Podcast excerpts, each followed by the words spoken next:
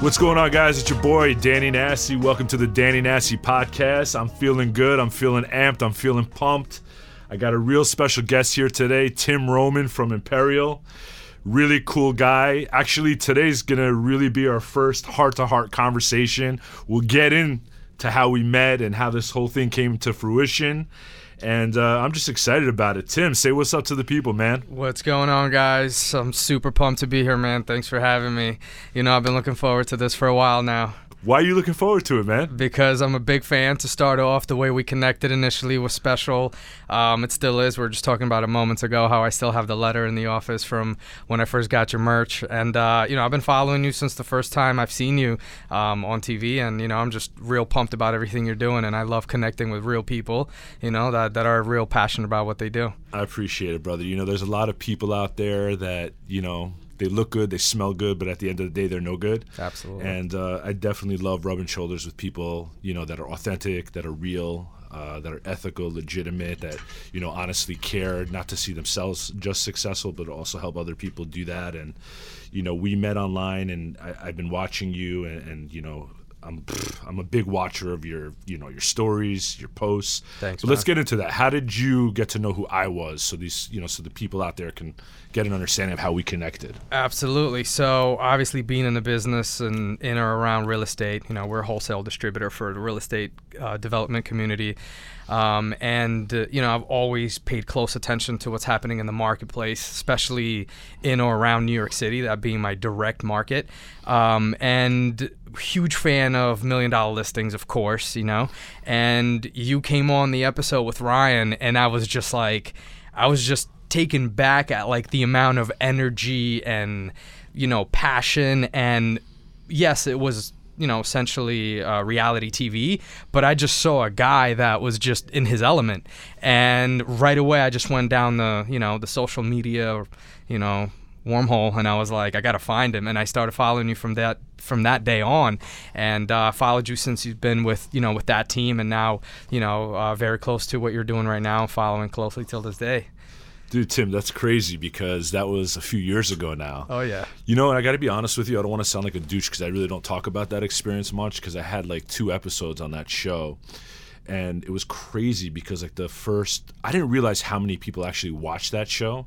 Oh yeah. And the first I want to say like 6 to 8 months, I'm not even kidding because like you know, there's a lot of glitz and glamour when it comes to real mm-hmm. estate, so people think, "Oh, maybe, you know, you have a chauffeur, you have your own car, so like you're not really, you know, seen on the streets." And mm-hmm. I walk everywhere. I take the train everywhere and uh grinding. You know, and I like to do that because number 1 it helps my business and number 2 it's the most reasonable way to travel. Yep. It's fast and I'm always very punctual. So, you know, I would would see you know, I'd be like walking down the street and like people at that time were like coming up to me. They're like, I know you. And I was like, all right. I'm like, where do you know me from? They're like, I saw you on TV. I saw yep. you on that show, yep. Million Dollar Listing New York. And it was just like so weird that people, you know, recognized me in that way. But I love people. So I loved having those moments and those experiences with them. But I remember going home and I would tell my wife, I'm like, yo, man, I'm like, babe, it's fucking crazy. All these people like recognize me. And she yeah. always like, you know, tries to keep my head small. She's like, yeah, okay, why don't you just settle down? I'm like, babe, I don't care. I'm just letting you know that these people are recognizing me and they're calling me out on the street, on the train, wherever I am. Yep. So she's like, yeah, bullshit. I was like, okay, you'll see. So this is like a month, month and a half after, you know, I was on the uh-huh. show and uh, we're going out and we had plans to go to the public hotel because my wife's best friend Nicole wanted to um, take me out for dinner to celebrate. It was like my birthday time. It was like in July. Nice. So we end up getting into an Uber, right? We get into an mm-hmm. Uber. We're heading down to the public hotel, and uh, in the middle of the drive, the Uber, I see the guy's eyes in the Uber, like in the rearview mirror. He keeps on looking at me. And uh, finally, we get to a red light. The guy turns around. He's like, "Hey, I know you, man." I'm like, "What are you talking about, man?" He goes, "You were on Million Dollar Listing New York." I was like, "Yeah, man." He's like, "You're Danny." I'm like, "Yeah." I look at my wife. She looks at me. I was like, "I told you." I yeah. whispered to her, and she started laughing. So we finally get to the public hotel. The guy pulls over the fucking car. He goes, "Please, please, can we take a picture together?" I'm like, "Yeah, man, let's That's do awesome. it." It's the so, tiger. Yeah. So from that point on, my wife knew that shit was legit. But um, it was a really good experience, and it really like gave me some exposure. and It really helped, you know, put me on and put my business on, and that happens. You know, you For have these like moments, and we'll talk about yours because you got a really good moment, For sure. very similar to that. So, what were you doing before you got into starting your company, Imperial? Um, so pretty much, I'm an immigrant. Um, I came here. I was about 13 years old, so which is almost exactly 20 years ago. Where did you come from? Uh, come from came from Russia. Dobry utra. Uh, dobro utro. that was actually really good. That was like good. that? Yeah, you must have some Russian clients. I do, but Gotta actually, love New York City. I know very little. I had a good friend of mine. His name uh, doesn't matter, but he was, you know, he he, would date a lot of Russian women. Oh, And, okay. Uh, very beautiful women, by the way. Oh yes, Uh, so one night, I'm in Aventura. I used to live in North Miami Beach for Oh. like five years. heavy Russian community. Big Russian community. So he takes me to his Russian restaurant one night, and uh, we have dinner. And uh, I was really in the mood for dessert. I really wanted like a chocolate cake. So he goes to me, he goes, "Yo, listen." He goes, "When the waitress comes, you tell her you want a big warm piece of kakashka." I'm like, "All right." So the waitress comes up. I'm like, "Can I please get a nice, juicy, warm, moist piece of kakashka?" The girl started laughing and like. Oh man. Those of you that don't know what kakashka is, it means yeah, it's baby poop. It's baby shit. So that's That's- yeah. I'll never I'll never forget the to word kakashka. specific. So go ahead, man. Sorry to interrupt. yeah, so you know, I I basically came here 20 years ago. You know, didn't know the language. You know, the whole rough coming up story. You know, mom's working two jobs, divorced, single mom raising two kids. so I got into trouble almost immediately. Um, I was always sort of a troublemaker growing up. Um, I'd like to call it outside the box. I don't like to say troublemaker. um, so we came here, and obviously, like coming from such a stern, strict environment, like you know, Mother Russia. Yeah. You know, like you come here, and it's like an open field of opportunities. So I just hit the floor running, and Slow down. What's that like for you? Because I, I've never been to Russia. I've never experienced it. So, and you know, I'm I'm assuming a lot of my listeners haven't been there. I don't know if they have or haven't. Yeah. What is life like over there in comparison to when you came over here and you felt like obviously it was like a big fucking playground? Oh yeah, so like right, you know, right now it's definitely much better, right? It's the countries went through a big changeover and a turnover, but at that point, this was you know early '90s. This is like post USSR fallout. So we're talking about pretty much near depression. You know, people are not getting paid for six months, seven months. You know, we're like down to the barter system where it's like you have a chicken, I've got a cow. You've you know you know I mean? Like it's literally it literally got down to that. So I got to see all that. Um, you know, you're like cutting a banana six ways. You know, it's like, you know, all that. So when you come here, the basic of basics seem like such privilege. So like to put it in like graphic context for you, the first time I've walked into a Walgreens, like my fucking head blew off. I was like Are you serious? I was like, this is amazing. and then my uncle's like, what? It's like, oh man, I forgot you just came here. So he like takes me to like the Garden State Mall, which is like one of the most prestigious malls in New Jersey. You know, it's in Paramus, Bergen County. So he's like, this is a stores. And then at that point I was just like, oh yeah, anything's possible here. So it was it was just graphic. It was hard to get used to, hard to understand. I felt like I was on vacation for a really long time. You know, so it was like a just overall just a hard adjustment. So It was like almost like you were just like overstimulated. yeah, like exactly. You're just like constantly on adrenaline, and you know, in that You look state, like you're fucking on adrenaline right, right now. man. now, I'm just pumped. I'm always pumped because like this is the land of opportunity. I still have that feeling. You know, like I think that's one of my advantages till this day is that I have that. But you know, it was just really rough. You know, so you know, we came here and I went the wrong way. And long story short, I ended up in some really bad places with some really bad people. Um, I ended up incarcerated for a little bit, and then when I got past through that stage, um, I was literally you Slow know, down, bro. Yeah. What did you get incarcerated for? just you know doing a little bit of pharmaceutical distribution that weren't exactly uh, FDA approved. um, That's where I got my sales skills from. All right. Was that also part of like just trying to like stack some paper and stack your chips and have some money in your pocket? Yeah, absolutely. I mean, I dropped out of school. I was in about ninth at the end of my ninth grade. I think beginning of tenth grade, I dropped out of school. You know, mom's gone pretty much all week. You're trying to figure out what to do. You're not really understanding the system. You're sort of just living it. So you know, no one's slowing you down to say, "Hey, like, slow down. Like, there's a right way to do this, and there's a wrong way to do this." You're doing, you know. So it's just happening too fast. So um, But when you first came here, was there like I mean, was the adjustment challenging? Like, were you guys broke? Were you guys poor? Did you guys not have money? Like, what do you feel like drove you to the point of where you like had to, you know, sell what you were selling to Oh, uh, means money? of survival, 100%. So, you know, we moved into my uncle's place and we were living in, you know, his living room, you know, like the three of us. So, you know, in like two months, he goes to my mom. He's like, hey, listen, I'm not really comfortable with you guys being here. You got to like figure it out. So, meanwhile, we were like the only, re- they were like the only reason why we came.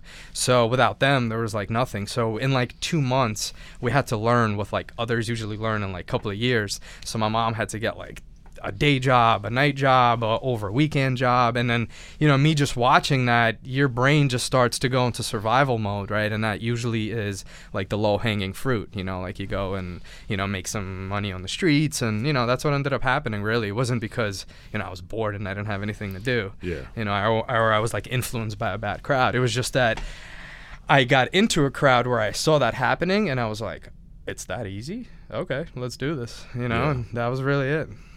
All right, right on, man. That's a heavy story. Yeah, it, you know, it's part of me. It's it's what made me who I am today. You know, you I feel like you know, it's the reason why I'm here. so I should embrace it and like, you know, always at least keep it on a back burner to remind me, you know, like where things started and, you know, like how bad things could really be, you know, if you uh if you don't concentrate on what's important. No, definitely. I can appreciate your story, and I think what I appreciate most about it is like how honest, open, and real you are about it. Because there's listeners right now, subscribers, Danny Nasty podcast. There's absolutely no doubt in my mind that you know there might be someone right now, you know, on that kind of a low, Absolutely. you know, that is going to get to hear your story and then have this moment where like, holy shit, well, if Tim, you know, is out there and you know maybe he was you know dealing a little bit and making some money, got incarcerated, learned his lesson from it, and now he's this you know successful business owner. Uh, who's having a great impact on his industry, then why can't I do it? Yep. And you can, guys. And that's why we're doing this podcast so you can hear other people's stories and have that aha moment and realize that, look, you're not alone, number one. Number two, somebody went through it before you. And number Yep. three, this is how this person's come out on the other side. And this isn't even how he's essentially come out on the other side. He's going to actually grow and become bigger and better. And probably likely the kind of guy that I see him being is, you know, somebody who's going to be giving back to his community and other people that, you know, suffered the same consequences. So how did Imperial come to play for you? So after that whole period, um, literally by law, I was required to have a job. Um, so here I am forced by my probation officer to get to go through a temp agency and get some sort of employment. So first place was like Mohawk, I believe, which is a huge carpet carpet company. So I'm like throwing carpets around a trailer. Next job was like a pharmaceutical company selling like cold scary. calling doctors Okay. um, trying to sell them stuff. And these are like two weeks at a time. So if they don't like you, you move on. If they like you, they go back to the temp agency and they say, hey, we'll keep this person, and they renegotiate the terms. Wow. So the third place is a plumbing supply. And they're like, all right, whatever, you know, you start cleaning up the bins and whatever. And this is like, you know, right like year like couple of years before the meltdown, right? The the 2008 meltdown. So times are amazing in the real estate industry. So you got like plumbers riding around in Range Rovers and you know, black um, Amex cards. So I'm in that plumbing supply Hold on. place. Okay, not to cut you off. When you're going through this process and you're going through like two weeks at a time at these different odd jobs, let's Mm-hmm. call them. Uh, obviously, at this point, you don't know what your purpose is. You just don't want to get in trouble anymore. Yep. You're keeping your nose clean and you're reporting back to a probation officer. What are you feeling emotionally? Because you're an emotional guy. I'm an emotional guy. What are you going through? Like, what are you feeling? What are you thinking? What's your day to day self conversations that you're having? You know. Um, I think at that moment, you know, I really, I don't know if I could say I was trying to find myself. I think I was just like sort of was letting life happen at that moment, but in a positive way. Meaning I was, like you said, staying clean, but wasn't really doing too much on top of that. Um, I wasn't like motivating myself any further. I didn't really have um, an influencer, a mentor, anyone to like really try to push me or guide me. But I was definitely much in a much better place um, than than before, for sure. All right, so you're hanging out with these plumbers in a good time of the economy. They're driving Range Rovers. You're seeing black cars getting thrown around. What happens next? I I sort of just see this opportunity where you know they, the closer I get to some of these guys, you know they're they're small business owners, but they, you know, they have great lifestyles and they literally have the wish list that you know one would call the American dream. So what was that to you at that time? I, I imagine today it's much different Sure. than what it was then for you. What was it then for you that you thought it was the American dream? at that point, you know, it was very basic. It was just not being able to, not having to worry about money, meaning not having to count it every week to like to the dollar, and then playing rob Peter to pay Paul, um, in the sense of like, okay, well maybe this week, I don't like get the chicken and like I just do like the noodles two days and that's like 20 bucks so like I could do that for gas because I have like work for six days like like it, w- it got that bad to a point. So you know it was like again you know when you're in survival mode you know the American dream is not so grand. It's pretty basic. And then like you said as you move along it gets bigger and bigger. But at that point it was just having financial freedom essentially. Um, and you know being able to have a comfortable you know life where you're i'm not have to you know not having to worry about things. Not having to look at the right side of the menu when you go out. right? exactly. Absolutely. All right, so go on, man.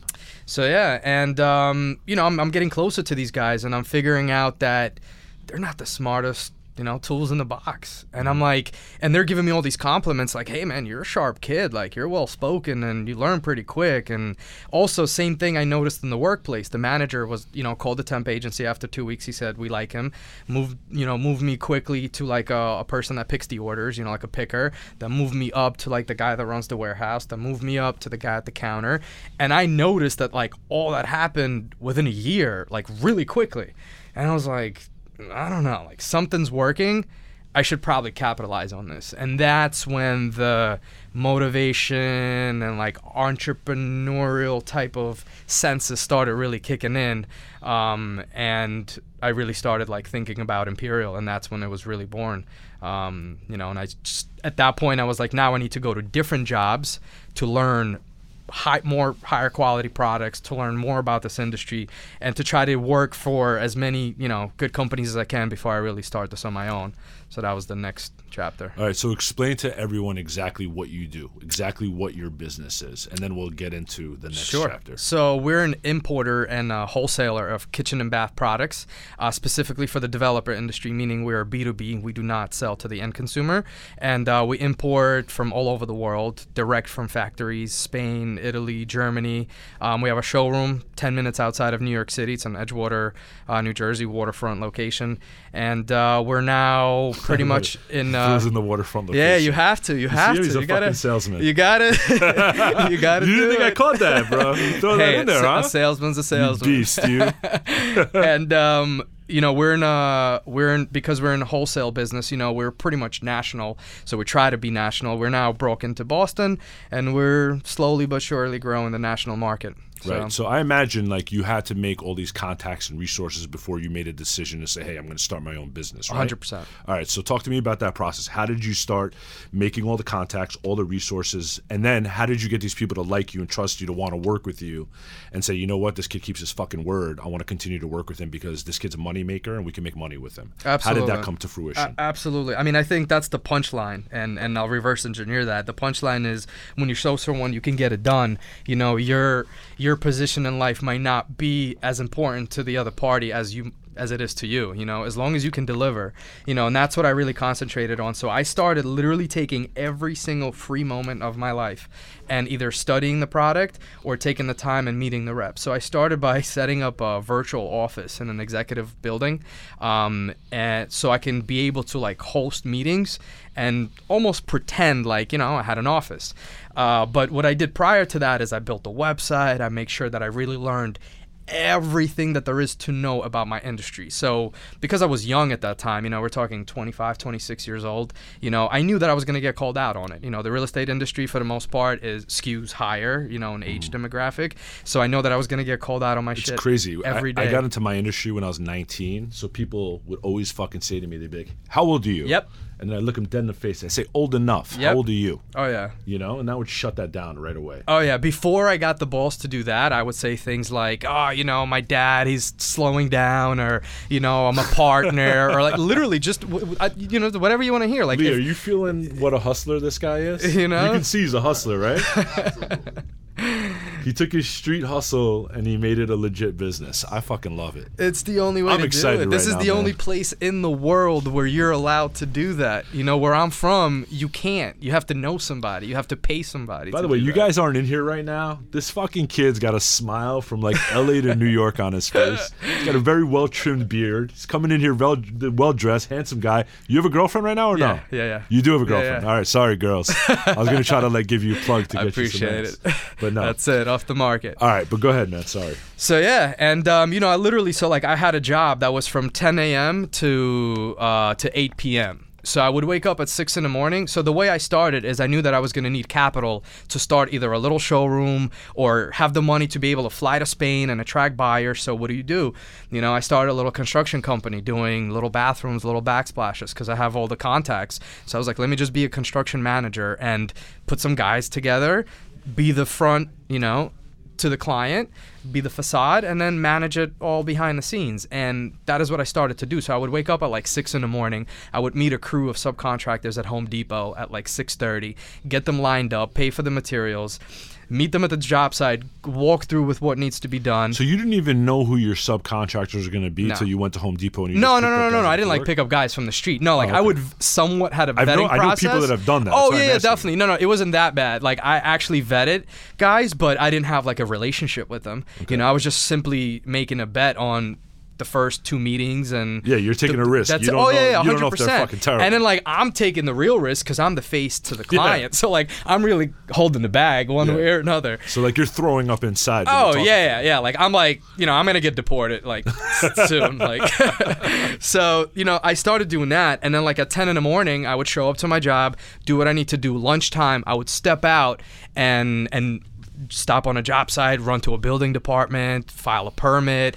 At night, I would do all like the paperwork stuff and like any little marketing that I could. And I did that for about two years religiously, mm-hmm. till two, three, four in the morning, you name it. So no social life, just No, work. no. I would go to my friend's house. Luckily, my best friend just like didn't care that I would sit there on his couch with a laptop while they would like play FIFA and like do their thing, and I would also you know chime in here and there. Yeah. And like that worked. So like for me, it was like a win-win. I didn't need to go to a Starbucks and be alone. I did the same thing oh, No, had at my friends, friend's house. Yeah. And I, you know, I have amazing friends, so they were very supportive. But you know, and I did that for two years, build up the knowledge and the experience, and then the money that I that I saved, you know, from from doing that, I just said, you know what, that's it. I'm going full time.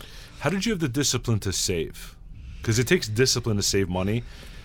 You know, I've known a lot of people that have had that challenge. I had that challenge myself, like going through my 20s, early 30s. I used to blow my money. Mm-hmm. I really used to blow my money.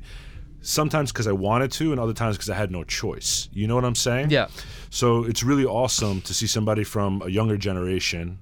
How old are you now? 30? 33. Right. I'm 40 now, right? Wow. So I'm not that much older than you, but a lot of the kids today in the younger generation, they're a lot of these kids, unfortunately, they're getting a bad rap. They're called millennials. Yep. You know, they feel, you know, people saying they're enti- they feel yeah. self-entitled and they don't want to work and they don't understand that you got to roll up your sleeves and like you got to get to work and you got to put in the hours and the time. You know, why do you feel like, you know, you had the mentality of, all right, I'm going to work, I'm going to sacrifice, I'm going to save my money? Like, how did that happen for you? Um, I think it was black and white. Um, when you're, you know, having conversations about going into business for yourself, being an entrepreneur, um, you know, you know, like it, it, you have to be really careful. You know, today, um, like one of my great mentors says, Gary Vee, you know, men, uh, entrepreneurship has been put on a pedestal. You know, everybody has it in their bio. You know, everybody's an entrepreneur because they sold a T-shirt somewhere once. You know, when me and you were starting this and trying to get into this, that wasn't the case. You know, like you were just the guy without a job trying to figure it out. Today, you're like, oh my God, you're going to be the next Steve Jobs. So I think for me, it was binary. It was like all in or you get a job. And I knew that like by saying all in, you got to have an all in conversation with yourself, not just with the people around you. That was the hardest part. So like, you know, I bullshitted for 6 months for sure when you're like, "Yeah, I'm not really in this all the way." You're like half pregnant. But then the second I started seeing, you know, ROI and like I started seeing like what this little thing that I created can do, it was just all in and then 10x. You know. All right, so let's fast forward because we're gonna get into like what motivates you, what inspires you, what you do to keep a positive mental attitude, positive habits. When did Imperial start at that point? So Imperial went live 2015. Okay. Um, so it's actually uh, very new, beginning of 2015. Right. So for two years, you have the Mhm, the construction company. You're the and facade. Then, exactly, I'm the facade. And then after those two years, I took all the money that I made from that business and I opened a showroom and I built out a showroom with like kitchen displays and bathroom displays. It's about 2,000 square feet. You know, four kitchen displays, 10 bathroom displays. You know, we sell everything. Again, it's in a very nice location, so I had to you know work my ass off to put that together. But that was the transition. So now it's you know less concentrated on that side and just all about the product distribution. Right. So how did you get yourself in front of the developers who, at the end of the day, the end game is they got to buy it from you, right? Yeah, yeah. So the money that I took from that first phase from the construction company, I literally jumped on a plane and with any contact that I've ever developed, I just hit every single European country that I possibly could. I put in about ten thousand dollars, maybe fifteen thousand dollars into travel. You know, maxed out all my credit cards and went literally door to door to factories and selling myself, just saying, hey, you know, I know I'm nobody right now, but believe me, you're gonna be sorry if you don't work with me Right. now. You know, because then you're gonna hear about me in other ways, and it's gonna be too late. But I feel like I, I know you're laughing, I know you're smiling, but I feel like that you really believe that. A hundred percent. And I really believe that you feel like if these people don't work with you, it's a disservice not only to them but to their business and to their projects if they're not working with you. A hundred percent. My gut's telling me you're incredibly accountable, somebody that can really turn to, get responses, get good product, get it installed, and have that shit be perfect. Absolutely. That's what I see. in you. Am I, Absolutely. am I right to say that? Absolutely. Absolutely. All in. So how'd you get yourself in front of like the developers, especially in Uh, New York? That's so not yeah, easy the developer part is actually um, because they already have established relationships. Yeah. You're also a young guy. You also haven't been in business a long time, even though you're making a massive impact on your industry right now. How the fuck did you get through to these guys? two words social proof you know modern day word of mouth so i knew that you know especially in an industry like new york city or anything around it you know it's a who's who business you know you got to know people you got to know you know successful brokers like yourself and you know other type of whether you want to call them gatekeepers or networkers whatever you want to you know that that that get to the sun at the end of the day it's the guy that the guy that writes the check is the sun right Right. and how do I get close to them? I knew I would have zero opportunity to go the traditional route, which is, you know, the real deal and, you know, those really high end publications and things like that. So I had to go guerrilla style. And, you know, because I'm a huge Gary Vee fan, I took everything that he said to heart and I built out my social platform and dumped, you know, and continue to dump a lot of money into it, whether it's, you know, content or management. And I built out a presence that created, you know, leverage in the marketplace and that allowed me to use that leverage when I approach developers via social media. Right. So let's talk a minute. Let's slow down because that's how you approached me. Also, that's how we got to know one another. You have over what twenty one thousand. Just about it. Yeah, I think. Yeah, That's- 21 and change. That's yeah. insane. Now, how did that happen? Did that, you know, I didn't even talk about this. We'll get into the Gary Vee part of this. Just so you guys know, uh, Tim was mentioned in which one of his books? the latest book, Crushing It. Crushing It, okay? How much did that help your business? Oh, tremendously. Tell me how. it's it's you know it's back to social pr- you know proof and and status and credibility it it now you know i don't have to say it's my dad's business anymore. You know the the, the proof is in the pudding as they say. And you know if someone of that I love stature that you said that. I love that you said that. Because a lot of sons that actually do work with their fathers that have a family business are so hung up on the fact that it's a family business that they don't even like to mention that they work with their dads, Right. the one that's actually do, Right. Because they want their own identity. So I think Right. it's fucking amazing that you didn't and you were using the same identity. because I bet on myself, you know, Yeah. and when you bet on yourself, you're confident in what comes out of your mouth, and then the value that you bring to the client will do the talking and nothing else, not your, you know. Before you got here, Lee was telling me he just started reading Crushing It. Lee is the owner of Jambox Entertainment Studios. We'll talk about that later, but he's the fucking best engineer in New York City. And that's a bottom line. Beautiful studio. So the Gary you Gary Vee mentions you in his book, and then you have now over twenty one thousand people that follow you on Instagram. Um, what's that like, man? And and you invited me last uh, week or two weeks ago to Yep. take over your Instagram story. Yep. I had a blast. I had fun doing that. I hadn't done that for anyone else, and I really appreciate uh, you allowing me Appreciate to do that. Thank you. Thank you. And um, yeah, that was that was an awesome experience. I don't know if you got good feedback oh, on absolutely. it or not. I, it's funny because you know I had made a post you know, coming up, you know, leading up to it, right, on the main feed. And already in the comments, you know, like, you know, again, I, I have a niche following, right? These are builders, developers. Some of these guys, you know, are an older community. Not all of them are super active on social, but the amount that are that I do have, they engage with me all the time. And you know, right away in the comments, they were like, "Oh, I know this guy." Like, few few people were like, "I recognize him." And one of my clients in Jersey, a developer, was like, I I know Danny. It's like that is so crazy that you guys are going to be doing this. So like, you know, it's insane how how that works. So you know, going back to what you're saying, how how did I do that? In the beginning, I had to hack it. You know, you know, you growth hack it however you can. You know, I had a campaign which which helped me tremendously. I made a, I invested about maybe like fifteen hundred bucks to like two thousand dollars, and I had tiny little wireless speakers, like Wi-Fi speakers that you could put like anywhere, mm-hmm. uh, like Bluetooth, and I put our logos on them, and I would I would just hit up big accounts, and I would just be like, I'd love to send you my speaker, like mm-hmm. No punchline, no pitch, like here's a speaker that's it. And then that I did that. That grew my following tremendously because you know they repost and then you know it's the butterfly effect. Then I had like a T-shirt campaign and I did all this like on the arm. Like I just gave all this out. Mm-hmm. So I knew again being a Gary Vee fan, like he just preaches about all this. His like jab jab jab right hook is a, is a another book he has, yeah. and it's basically the punchline is you gotta give give give give and then not take but give give give give and then ask.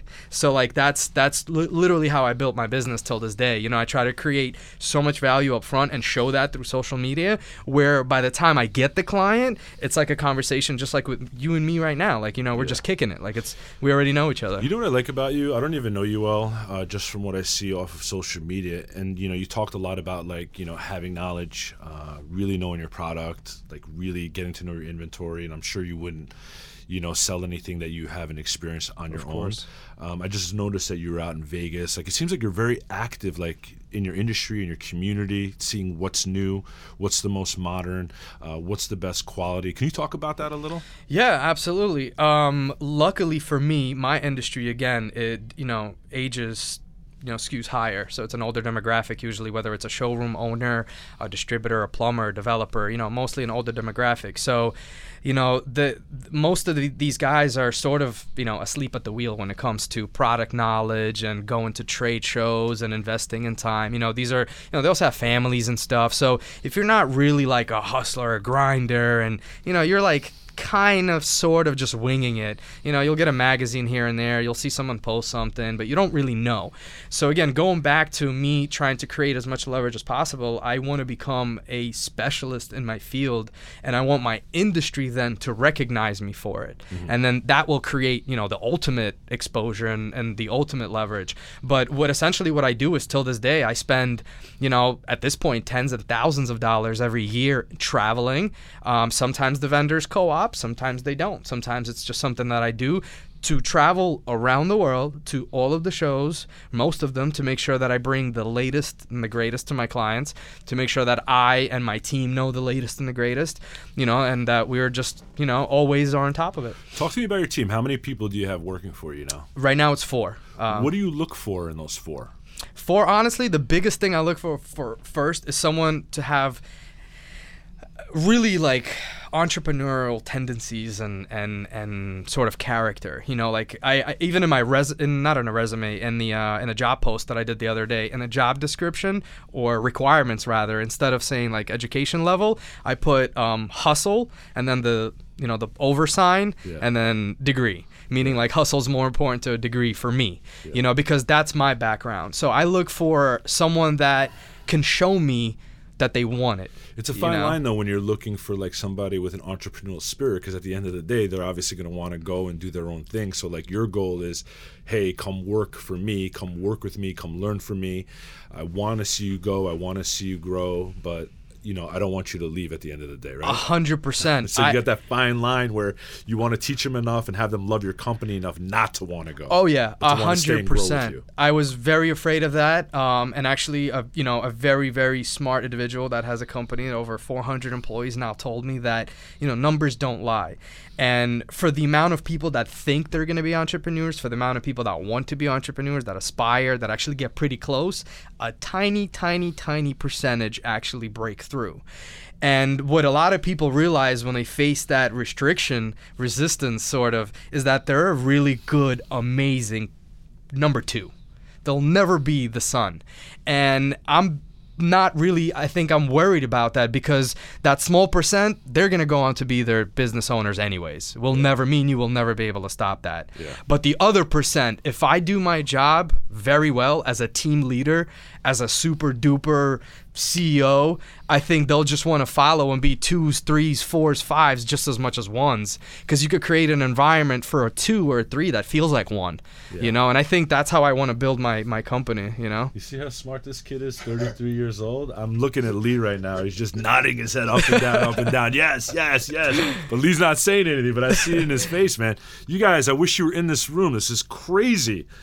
The amount of energy this kid has. So I let me love it, ask you a question. Like, what do you do, uh, you know, to keep motivated, to, you know, have a positive mental attitude, to keep having positive uh, habits? I mean, obviously, you know, from where you were, which was your bottom years ago, to where you are so far. And obviously, you know, I can see already you're going to be, you know, ultra, ultra successful, my man. I can Thank you, see it. I can feel it. I can taste it. Appreciate it. Uh, what is it that you do on a day-to-day basis that you weren't doing before? That's you're having this personal growth that's helping you professionally, Um, I think and what you could tell other people to do so they can have the same kind of, uh, so they can reciprocate, so they can uh, duplicate what you're doing. Yeah, absolutely. I mean, I think the the I didn't do anything different than f- from what I was doing when I was starting, which which is being aggressive about wanting to learn constantly. Like as we've just touched on, you know, I'm constantly traveling.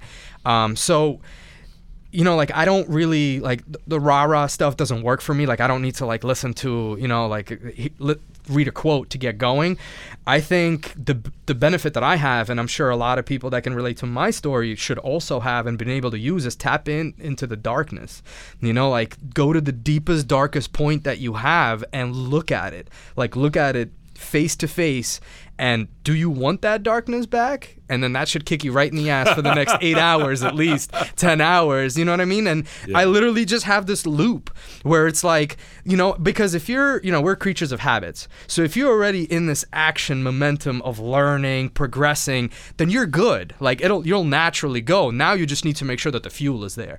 And my fuel is just remembering how it was and never wanting to go back to that. I think that. that's such a great description because, to be honest with you, I had a property management company. Um, I want to say six years ago, seven years ago, before I dove into full time luxury real estate, and I remember every fucking day was miserable. Every day, every day was bad news, and even today, if I have a bad day.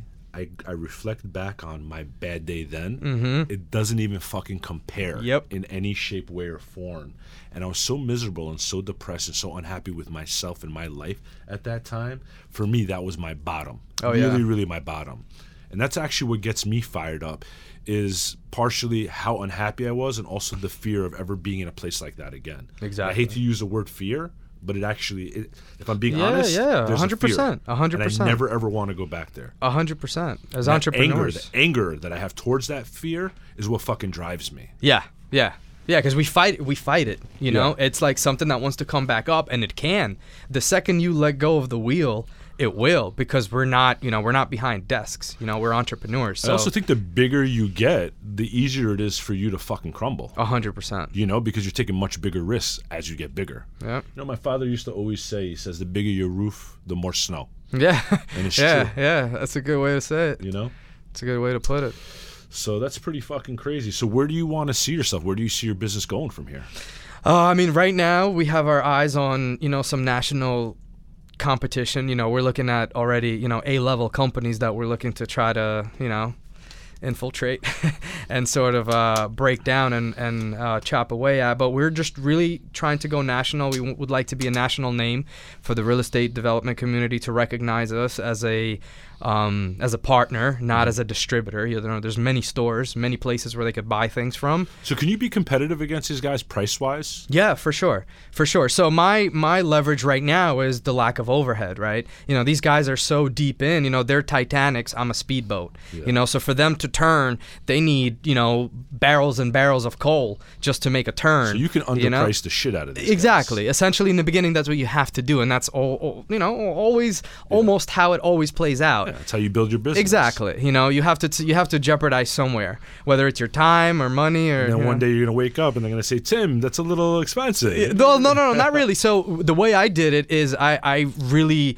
wanted to make sure that I had a strategic plan in mind and not just do a car salesman and move on to my clients one day and say, "Hey, listen, you know, thanks for all the orders, but you know, we're moving on to bigger yeah, and better basically things." Basically, you're now. saying you're not gonna be a fucking turn and burn type of company. You want to have the relationship and you want to build a future with. Exactly. Them. So we we have different levels of product for this reason, you know. So we understand it's not a one fit all. So we would have an entry level product that is for your for the, the tire kickers. Then we have the middle level product for someone that has a little room to play up and down. And then the high end product is usually for people that rarely look at the bottom line. They're mostly only relying on your service, who you are, what brand name is behind it. You know, you're in that world as well. You know how that yeah. works. So yeah. So I ask this question as one of my final questions every time because we're getting a little bit tight on time right now. So let's say you are at the end of your life, you're dying, you're in your deathbed, you got your wife there, you got your kids there, you got your grandchildren there, right? Mm-hmm. What advice? Yeah, it just took me to a really dark place. I'm talking about us wiping the smile off someone's face. I'm like, yo, life's awesome. Now you're about to die. No, but what I'm saying is, I want you to imagine yourself in this position, and I want you to imagine, you know, leaving some knowledge and leaving some nuggets of golden information to the people you love most, your family, your kids, your grandkids. If there's anything you could leave them with regards to, you know, living a happy, positive life or a life where, you know, they can take the wealth that you created and manage it or grow it or anything with regards to success, what kind of advice would you give them? What would you say to them? Think about this. This is your wife, this is your kids, this is your family, this is your grandkids. What would you say to them? Absolutely. There's no fucking draws in the casket. Nah, there are no draws. That's it. Um, I mean, you first is you know something that I struggled and I should have figured out much earlier on is you have to find what you're good at that is combined with what you're happy with. And you start there and you put all of your energy into that. Do not look left, do not look right. Keep your head down, do what makes you happy, but be honest with yourself and do it a hundred percent, not 99, a hundred. Do that for a really long fucking time. Come up for air, look left, look right, and then come back down and do that for a really long fucking time, and keep doing that until you become unhappy and then look back to step one and repeat that process over and over because everything that's left and right is just noise. Those that's not family. Those are outside forces. Those are things that are going to come and go. But family where where it starts and I shouldn't even have to mention that that goes without saying you know but as far as being successful and making sure that you're happy on this deathbed is to make sure that you've done for a really long time what you were happy doing and I think you know that's the biggest for me because everything else will go. You know, everything else is just noise. There you have it, ladies and gentlemen. Coming from the man himself, Tim Roman, talking from the heart, keeping it real, being authentic, genuine. You know, guys, you know this this studio alone between Lee and and Tim and myself, just being around people that really just get it, is really a beautiful thing. You know, I really don't care so much about the money. Uh, I care more about obviously my family. You know, feeling grateful and being lucky that I have a great wife and I have these two beautiful kids and I get to meet people that, you know, that operate that have the same mentality. And I really have always tried to surround myself with people like that and uh, it's really just a beautiful experience being able to come over here to Jambox Entertainment Recording Studios at 352 7th Avenue and get to you know kick it with my man Lee. You know, before we even started this podcast, I had this like really heavy, deep conversation with him in a good way, and it's crazy, you know, what you don't know about people because you never you don't know what you don't know, and I say that all the time, and I just feel so much uh, closer to you, more connected, you know, after hearing some of the stories that you were you know, lovingly shared with me, and I appreciate that, and I'm grateful to you, brother, for for sharing that with me. And Tim, thank you so much for your time and giving me the opportunity to, you know, handle your handle on Instagram. Why don't you, uh, you know, share with my listeners, you know, where they can find you, where they can see you. Just, you know, throw your your fucking website out, your Instagram, anywhere that you're social media outlets are. Just go ahead and do that right now. For sure, for sure. I mean, the best way to check us out is definitely Instagram. That's Imperial KB, like kitchens, baths. Um, that's where we're most active. I'd love to have you guys over there. Anything I can help you with. If you feel like I could provide you any value, if you feel like you're stuck and you're in a similar situation and you don't really have an outlet, DM me. I'll do my best to give you a word of advice. And you know, you you guys make sure to you know, reach out anytime to either me or Danny. And also, I'd love to send anyone a book that's interested, um, signed copy by both me and Danny. So definitely tune in. And also, just want to say thanks to Danny and Lee. It's pleasure pleasure meeting you. This is a beautiful studio. Been pumped and definitely most exciting that I've I've ever done. I'm trying to get you to do a podcast, man. I think you'd be really good at it. And I think your stories really like from the core can really help inspire other people, man. You know, you're a success story, dude. You're a success story. You're living proof that if you want to overcome obstacles, you can, and it's a choice, and you made it. And look at where you are right now, and think about where you're gonna be five years from now. Think about where the fuck you're gonna be ten years from now, man. Got to think about that. Follow my Something man. to think about. You guys, if you're listening to this, make sure you follow my man on Instagram. This guy's an inspiration, and he's the kind of guy you DM him, he's gonna get back to you. So we're gonna leave it at that. God bless all you guys, whether you believe in God or the universe. I'm sending you good vibes, good feelings. Today was dope. I love coming over to Jambox Entertainment Recording Studio. Come see my man Lee if you want to do something similar. If you want to start a podcast, if you want to, you know, lay down some freestyles on some hot tracks, if you want to come in here and you want to sing your face off, this is the place to do it. The energy's just right, and I couldn't imagine calling anywhere else home but Jambox Entertainment Studio. Thank you all. See you next time. Yeah. Woo!